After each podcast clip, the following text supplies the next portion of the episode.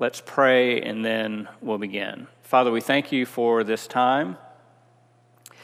Help us as we come to this uh, this topic, another component in our series on uh, marriage, family, and singleness, to consider the, um, on the one hand, the tremendous blessing that um, that sex is to uh, marital intimacy, and at the same time to uh, to be mindful of the fact that oftentimes some of the uh, most valuable gifts that you give us should be handled with sobriety and uh, even with a, a measure of reverence in light of how much um, has been invested in it. Uh, so give us, especially in this time of um, societal upheaval and uh, just the, the madness that surrounds issues of sexuality and gender, we ask that you would give us just a, a good, healthy appreciation um, for the way that you have created Uh, humanity in uh, the sexual differences, male and female, um, the pairing of man and woman together, and um, the design that exists even in the physical act of sexual union. We ask that all that we do and say would please you, um, would reflect in some way your goodness and your kindness. Thank you for Jesus, who makes all of this possible, and it's in his name we pray. Amen. We're talking tonight, this is session three, Uh, on the blessings and the boundaries of sex. And by uh, boundaries, we don't just simply mean the moral boundaries, but we mean even some of the, uh, the limits of sex uh, in the sense that sex, for as good as what as good a gift as it is in marriage, it's not an ultimate good. We'll, we'll talk about that in a minute. So there's sort of a uh, double sense of the word boundary there. Uh, there are ways in which sexual activity has been proscribed, meaning it's been um, put, a fence has been put around it, and it can only be rightly enjoyed in certain contexts, namely marriage. Um, but then there are other ways in which uh, it seems that the design that God has instilled into our human sexuality also says something about the limits um, that go with that.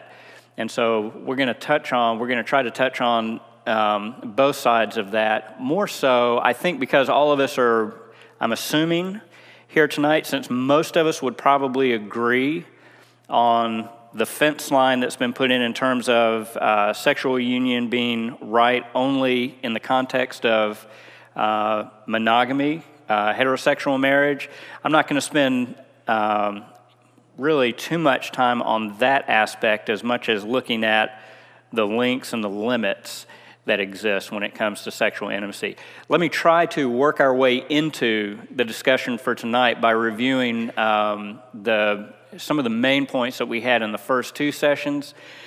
We started off with session one talking about uh, talking about marriage, and we we asked the question, why marriage? In other words, what is the purpose behind marriage? More so than how you have a good marriage or uh, what the tools are for uh, for marriage, the why, the purpose behind marriage. Why did God do it this way?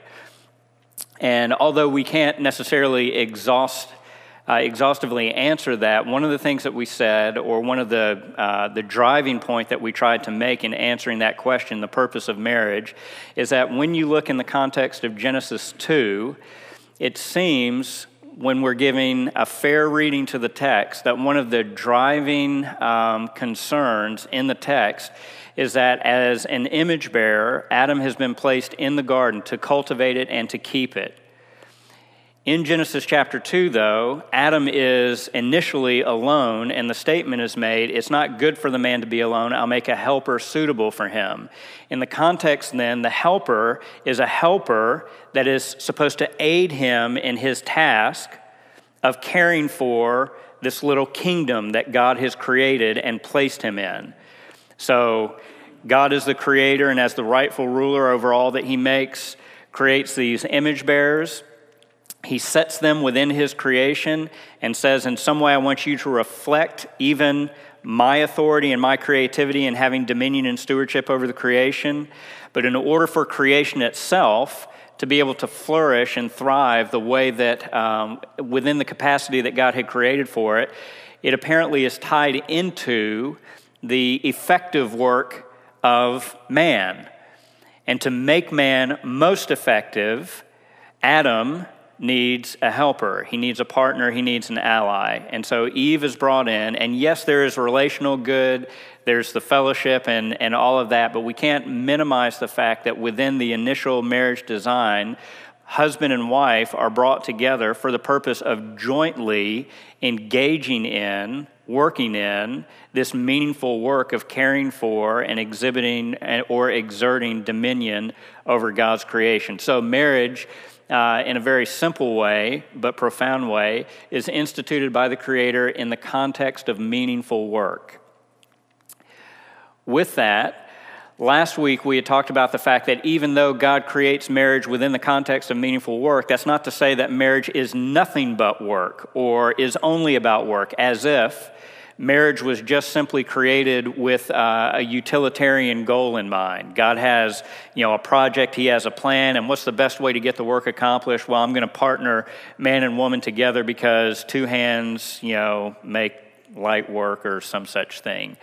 But rather, when you continue on in Genesis chapter two, and especially in the response that Adam has in his first sight of Eve, we see sort of a spontaneous excitement, enjoyment, appreciation for this partner that God has made for him, which clearly goes beyond, I think, clearly goes beyond just the recognition that, oh, I've got someone to help me go about taking care of the garden. There's a delight, there's an enjoyment. Um, we would say even there's an attraction there to be had that comes at first, uh, at first sight, if you will.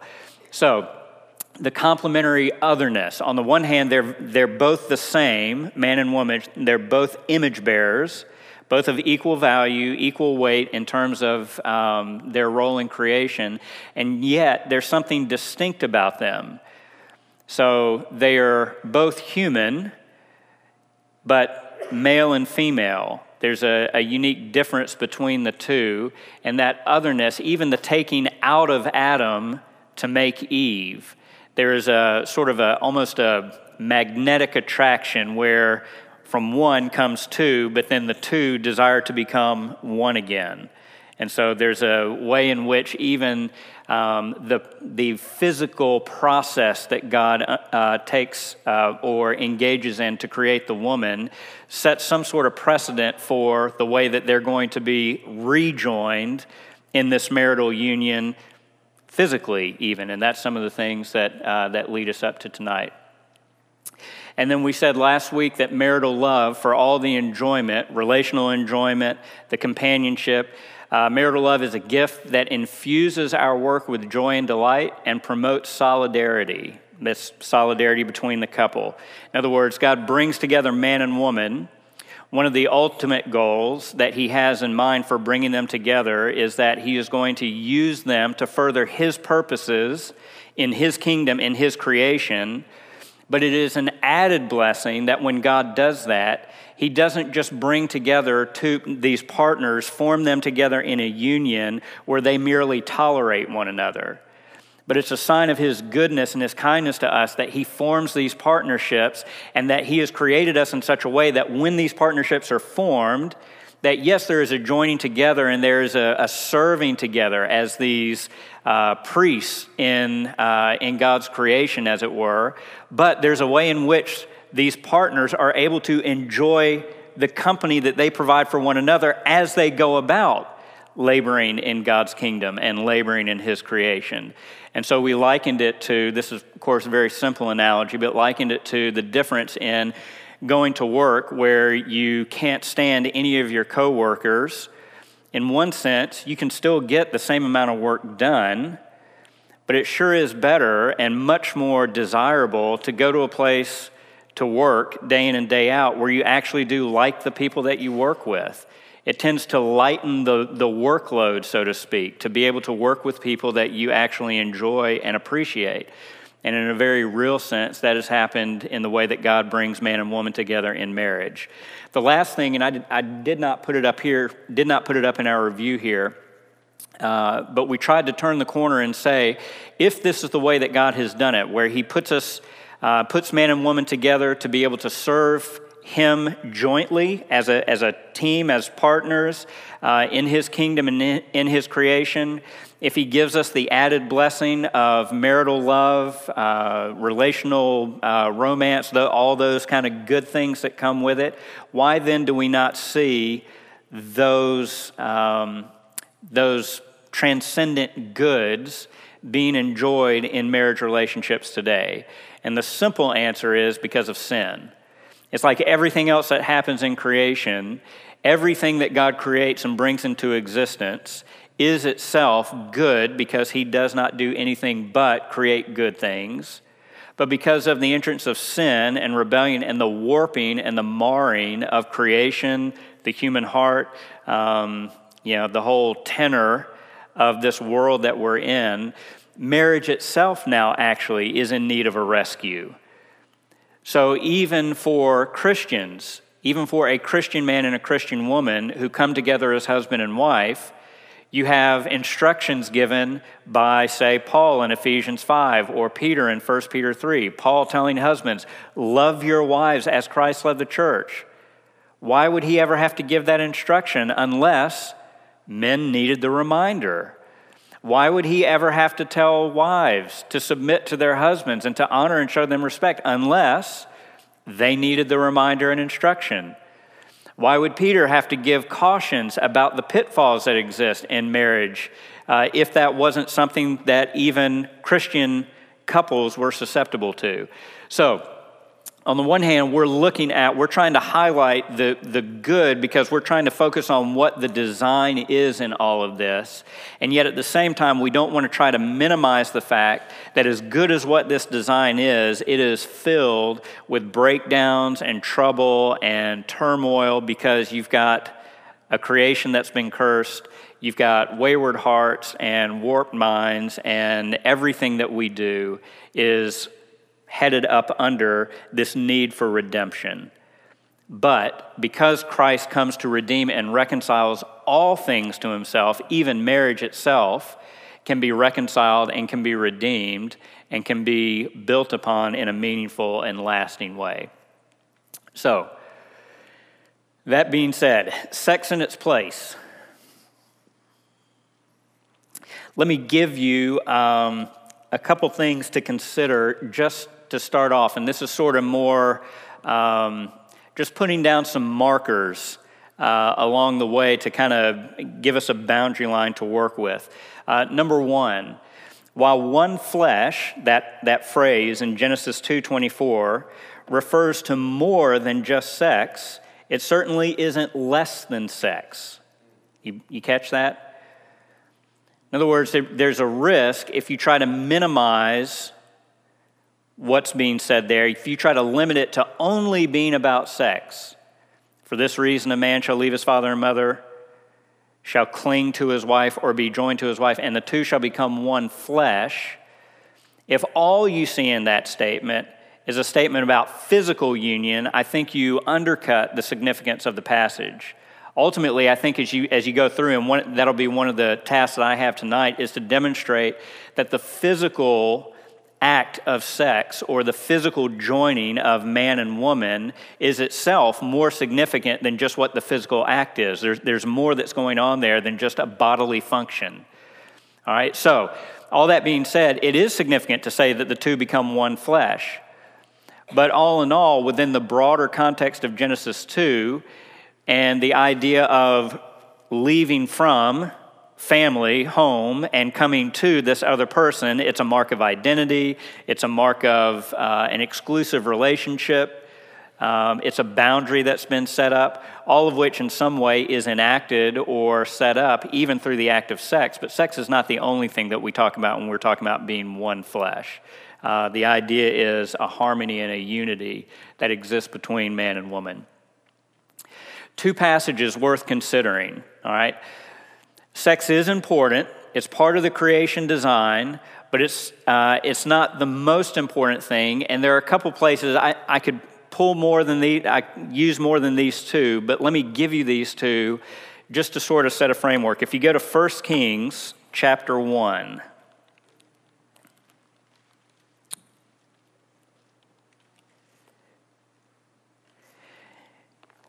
And if you want to follow along with me, I'm going to read the first four verses. And I will tie it into what we're talking about, even though it seems a little odd and random. First Kings chapter one, verse one. Now King David was old, advanced in age, and they covered him with clothes, but he could not keep warm. So his servant said to him, "Let them seek a young virgin for my lord the king, and let her attend the king and become his nurse, and let her lie in your bosom, that my lord the king may keep warm." So they searched for a beautiful girl throughout all the territory of Israel, and found Abishag the Shunammite, and brought her to the king. The girl was very beautiful, and she became the king's nurse and served him, but the king did not cohabitate with her. What in the world does this have to do with sex? Here's the point. David is a prime example of the fact that for all the good, for all the enjoyment that may come with sex, it is limited in its time and in its scope, right? David is the quintessential Braveheart warrior poet, right? Everyone's seen Braveheart? So he's a man's man. At least this is the way we tend to think of David. He's a man's man who could go out and crack skulls, right? Do battle. And then he can also sit on the hillside with his woman and speak in Latin and French and woo and write poems and, right? He doesn't bother going out to, to buy a card. He makes his own cards, all right? He is, his biggest sin, his biggest failure ultimately is in his sin with Bathsheba, sexual immorality, adultery. And so you get a picture of David as sort of this heartthrob as he's rising in the ranks, as he rises to the place of being king over Israel. But even David, for as manly and virile as what he is, by the time he gets to the end of his life, he now has this beautiful young woman who's being placed in bed with him for, for body heat.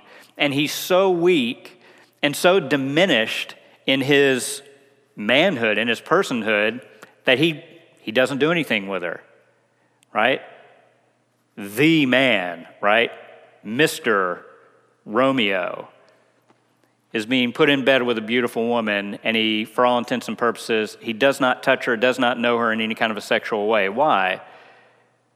Because of the fact that through the aging process alone, sex is bound to be limited and is bound to lose its place or its function for finite human beings. That's at least one reminder of the fact that whatever we may want to make sex out to be in a marriage relationship, it is a warning that we cannot make it more important than what it is, because it ultimately it's not going to last, even in a good marriage. There comes a point in time where these things, our bodies start to break down, and this will be one of the effects. Even sexual intimacy begins to change and differ as our bodies allow or as our bodies limit us. Another one, this is slightly different. If you go to Proverbs thirty-one, the Proverbs thirty-one woman.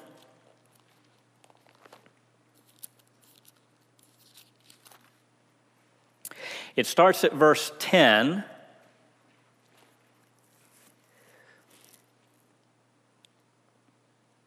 What is the, what is the Proverbs thirty-one woman noted for? I mean, several things. There's no one thing. But as you look in thirty-one ten through thirty-one, what are some of the things that she's cited for or commended for? Trust in her husband. Trust in her husband or his trust in her? Okay. She, sorry? Noble character. She's industrious. Fear of the Lord. Anything about physical beauty?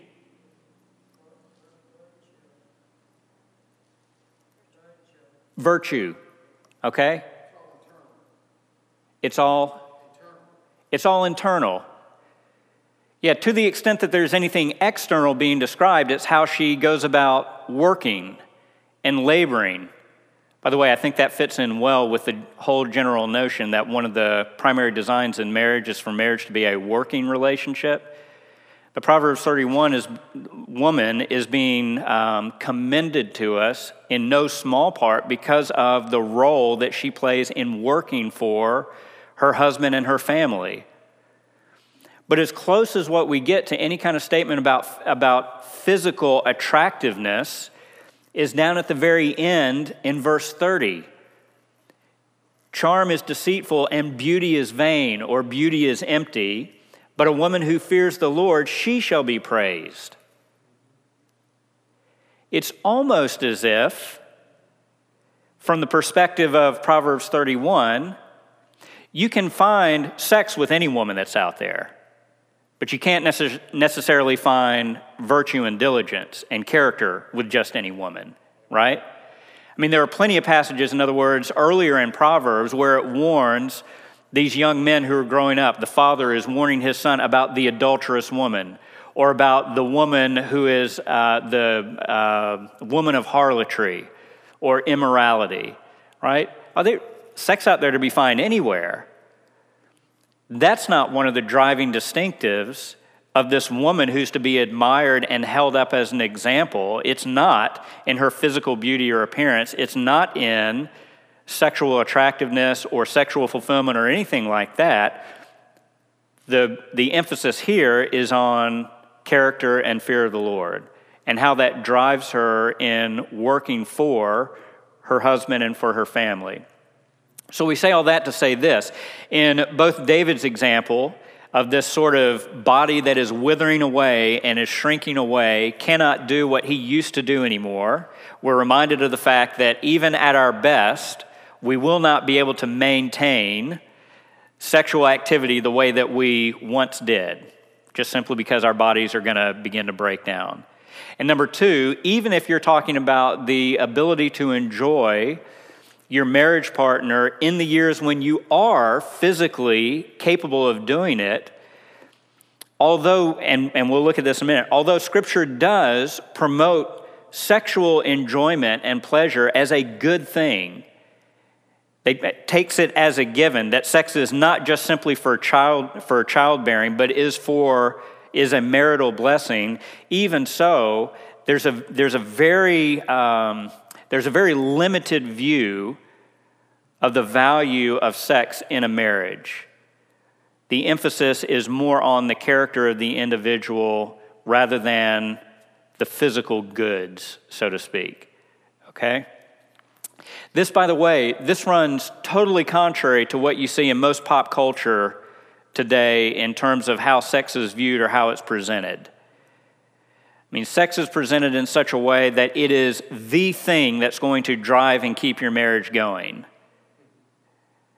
But it's that story is always told, oddly enough, by twenty and thirty-something-year-olds. Or the woman that you have to chase after is, you know, this, you know, on a scale of one to ten, she's a twelve, right? Every minute of the of every day, she doesn't have a single hair out of place. She never loses her figure. She right, and that's not what men should be aspiring for either. So Scripture comes and has a very different view of the good and of the limits that come with sex. Last point, and this sort of sums up at least these initial observations. Received as something good. And we need to emphasize received. It's something that's given to us, not something that we take. Received as something good, sex is a blessing. Pursued as an ultimate good, sex is an idol, and idols always disappoint. The perspective, the Christian perspective on the good of sex, of sexual intimacy and pleasure and all of that, is that it is something that God Himself created and worked into His creation design from the very beginning. That Adam and Eve, from the very beginning, were able to enjoy this, and that was what God intended to be for man and woman, for husband and wife. That is not why God created marriage to begin with. Well, I've got this sex act here, and how are we going to make the most out? We'll make marriage for sex. That's not what He does. Sex is made for marriage, not marriage for sex. Sex is a good thing. It is a blessing. It's something that can be enjoyed, but like any other blessing, finances, material goods, children, reputation.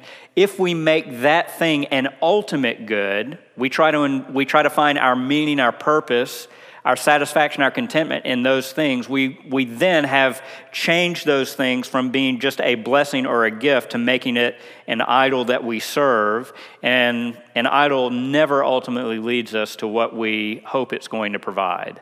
It always disappoints.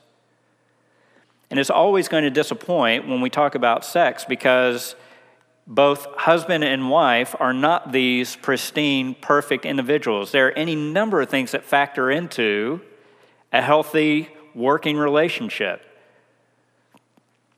Okay, we move on. The relational good of sex. And by this we mean, I'm, I'm going to differentiate here for a little bit, although there's some overlap, clearly. But I'm going to try to differentiate for a minute here the relational good of sex from the procreational good of sex. In other words, why is sex good just in terms of the marriage relationship? And then why is sex good when it comes to bearing children? What, what purpose does it have in that respect? Uh, the relational good ultimately takes priority over the procreational good, is what I'm going to suggest, but let's walk through this first. Number one, the relational good of sex. It's good, sex is good, because it's the consummation of love and desire. And the S of S there is Song of Songs or Song of Solomon, if you want to jot that down. I had the book rather than uh, a specific reference because almost the entire book of uh, Song of Songs is very interesting if you go back and if you read it. Most of the book is of... you know, uh, Mister Romeo here, Mister Solomon, whoever he is, and, you know, this attractive young lady, it's them trying to meet up and get together. It's it's a longing, it's a desire, it's a, I saw him, I heard him, but then when I got there, he wasn't there anymore, so I ran out into the streets looking for him. I came, uh, this woman that I that I love, that I want, she's like a garden locked up.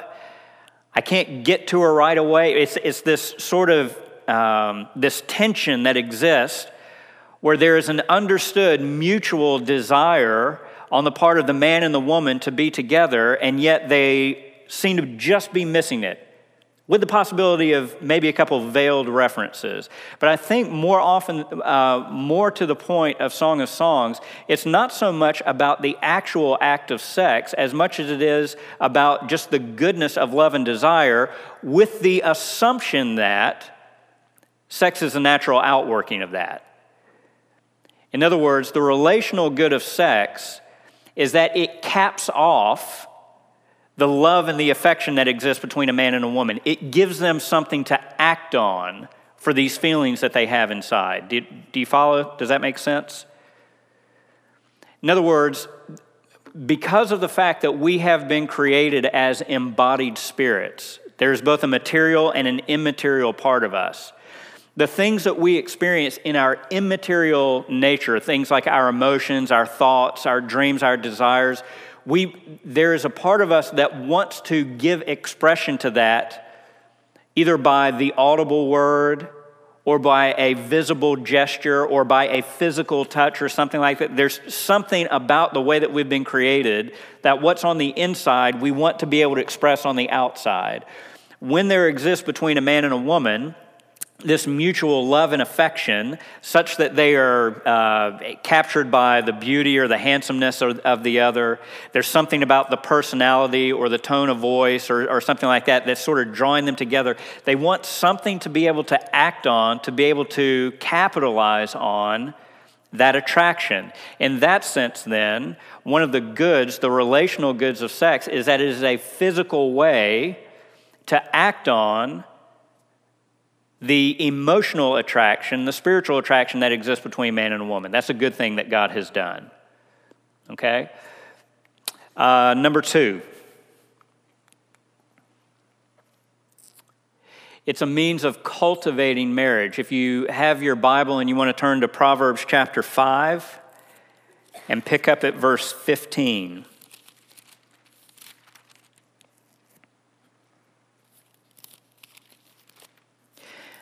Proverbs chapter five, verse fifteen. You can follow along for, uh, what do we have there, fifteen through twenty. You can follow along as I read. This is after um, one of the warnings that the father gives to his son about going after a, uh, an immoral woman and about the dangers that exist there. He follows that up with verse fifteen. Drink water from your own cistern and fresh water from your own well. Should your springs be dispersed abroad, streams of water in the streets? Let them be yours alone and not for strangers with you. Let your fountain be blessed and rejoice in the wife of your youth. As a loving hind and a graceful doe, let her breast satisfy you at all times. Be exhilarated always with her love. For why should you, my son, be exhilarated with an adulteress and embrace the bosom of a foreigner?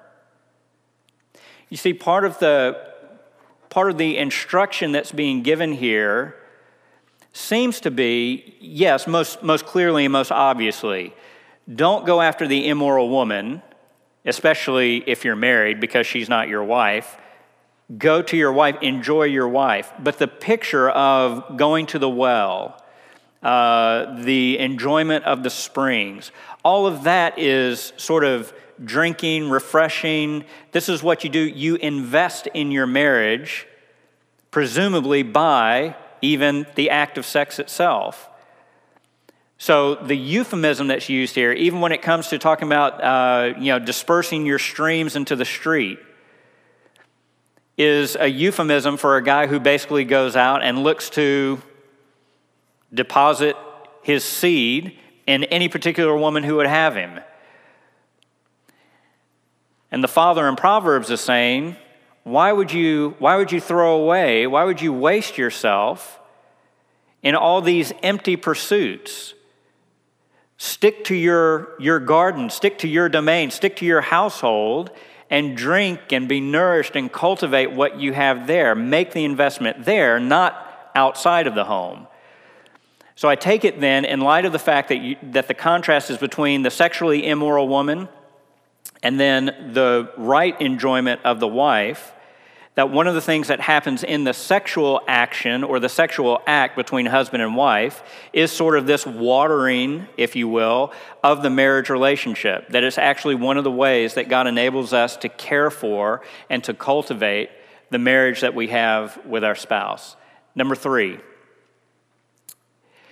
sex is is a relational good in marriage because it establishes covenantal ties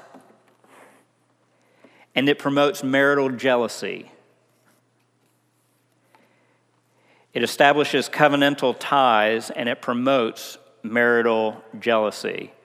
Again, sticking with Proverbs, if you go over one chapter to Proverbs six, verse thirty-one, after another warning about an adulterous or an immoral woman, we come down to this statement in six thirty-one. Uh, let me start actually at six thirty, Proverbs six thirty. Men do not despise a thief if he steals to satisfy himself when he is hungry, but when he is found, he must repay sevenfold. He must give all the substance of his house.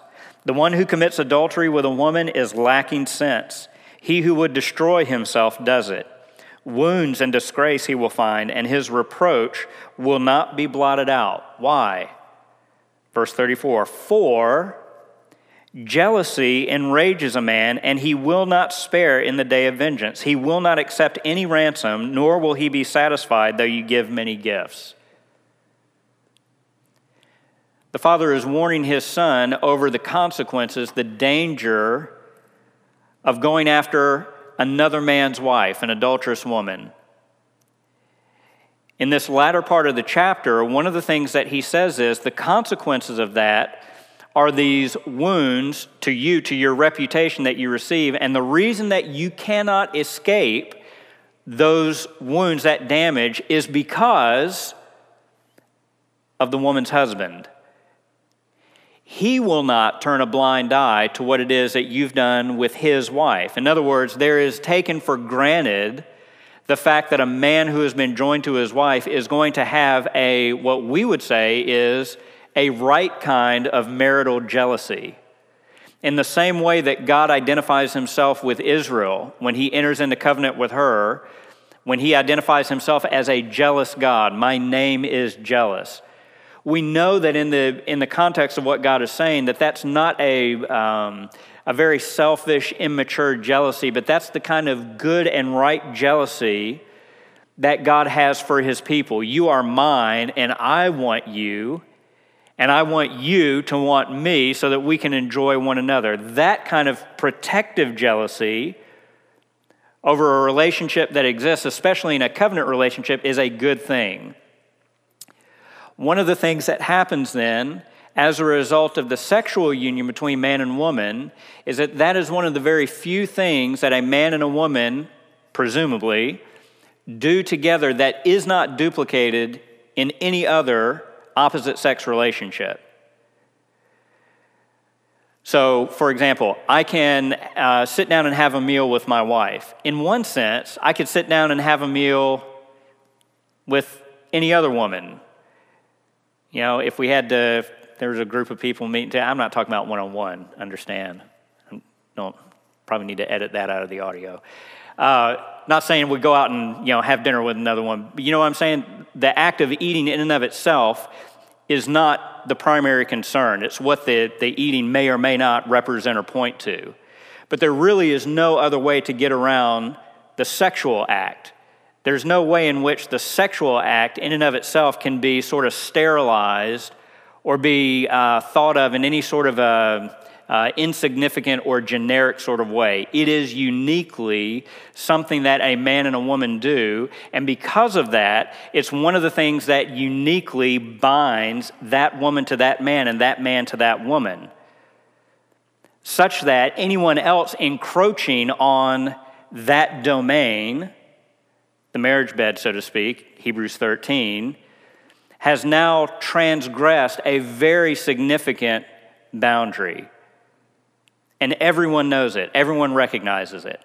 You may try to diminish it, you may try to shrug it off, but everyone knows it because of the significance of what's going on in the sexual union. Number four, sex is a relational good because it's also protection from immorality. First Corinthians chapter seven, if you want to turn there.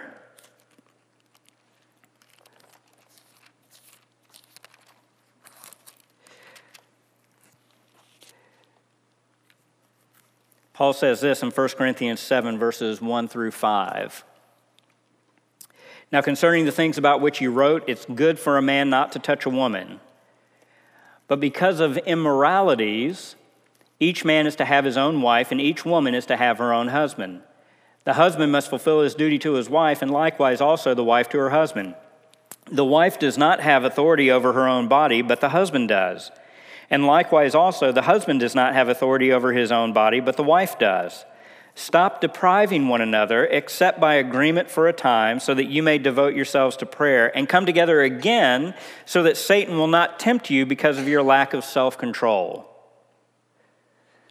Now, it should be fairly straightforward. The, the simple point that Paul is making here is that, yes, all things considered, and he'll go on to, to make his case a little bit further, in one sense, it would be it'd be great if men and women could live singly in light of this new world that exists because of the, the work of Christ.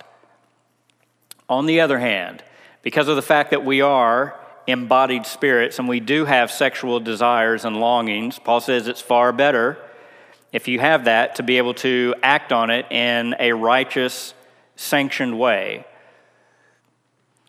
That being said, one of the things that's interesting is that it seems like one of the problems that Paul is addressing here is the notion that some Corinthians have, that because they're so spiritual, they don't need to get bogged down in these fleshly matters. Right, they're so spiritual that they've sort of risen above the need to worry about sexual intimacy with husband and wife. And Paul says that is a foolish, foolish thing. Because of immorality, you have your wife, and because of immorality, you have your husband, meaning you have each other so that you can enjoy the pleasures of sex in a right way without going and enjoying them in the wrong way, Take advantage of that. In that respect, then, for all that sex is meant to be in terms of a relational good, in terms of an expression of, uh, of love and affection, the binding element that it has between husband and wife, there is something to be said for a functional role of sex in that it's a way to righteously enjoy pleasures that we desire as opposed to unrighteously seeking those pleasures. So it's a good thing, in other words, for a husband or for a wife to have sex with their spouse, if only for this, for the fact that that's what the spouse needs at this particular moment. Send him out to work, send him on a long trip, her on a long trip, her off to work, whatever it is, and I get everything that I need at home. Therefore, if any temptation comes my way, the, the weight, the brunt of that temptation is minimized, is lessened. Do you see? So the relational good of sex in that sense is that it staves off, not perfectly, but it staves off temptation and immorality. And then the last one that we'll put here, number five, the, uh, one of the relational goods of sex is that it's a source of rest and renewal in a marriage relationship. We go back to, again, sort of uh, one of the places that we started, which is Song of Songs. Uh, as you go through that book, another interesting feature is that one of the um, the big images that are presented over and over and over again is the likening of the other, whether it's the man or the woman, or the likening of their experience together as some sort of fruitful tree or shade or a garden, or you, you get this idea that it's when the two of them are together that there is sort of this satisfying, restful, rejuvenating effect that takes place when they're able to enjoy the love and affection that they share from one another. And I think we had mentioned in one of the weeks before, in that sense, there's sort of a, a tantalizing way in which we might even consider sex to be something like the Sabbath of marriage. God gives us six days to work. He gives a Sabbath day to his people so that they can take a break from their work, refocus, recharge, and then continue on with the task and with the assignments, with the calling that they have. In a similar way, sex functions like that. Sex is not the thing that we've been called to do every waking minute of every day. However, it is a very valuable and good way in which husband and wife can sort of set aside the weights, the pressures of life. They can enjoy one another privately, away from the rest of the world, and hopefully recharge their batteries so that they continue to work together hand in hand. Okay? All right, we need to run through these last ones quickly. I'm going to just throw out, and this is going to make our transition to uh, what we take the next time we're back together, which is shifting our focus to Uh, sort of a biblical concept or perspectives on uh, on family, particularly in the way that um, that children factor into the uh, factor into the picture. Um, the procreational good of sex, the binding nature of sex. This is number one. The binding nature of sex promotes a stable environment for childbearing. Because one of the things that sexual um, intimacy does with a couple is that it creates a a bonding of the couple uniquely, one that is not duplicated anywhere else. It cements their relationship together and adds to the health and the stability of that marriage relationship, which is crucial for the health and the development of any children who come into the picture as a result. Even for people who do not have a high view of marriage, study after study, sociology, psychology gives, you know, the evidence just for the uh, the positive effects of a two-parent home and or the negative effects of single parenting. Sometimes that has to be done, and it's it's unfortunate, it's a sad thing, But the ideal is a two-parent home, and one of the goods that comes through sex is the binding of the of the husband and wife together, solidifies that relationship so that there can be a stable home life for the children to grow up in. Number two, because we create life in the midst of sexual union, marital love becomes the ground for parental love. And I'm a little I'm a little iffy on that wording. I don't know if it act, if it articulates what I'm after in exactly the right way. I'm I'm wanting to get at the idea that marital love, love between a husband and wife, takes precedent or takes priority over a parent's love for the child or for the children. And one of the ways that that's exemplified in the way that God has designed sex is that it's through the the sexual the sexual activity, the sex act, and the enjoyment that husband and wife share in that act, that life is created. So the joy gives birth to, no pun intended, gives birth to additional life. It's not we create additional life so that we can find love for each other. It's the love that we have for each other then issues forth into new life. In one sense, this is probably the uh, the true model or pattern is the act of creation that God himself undergoes.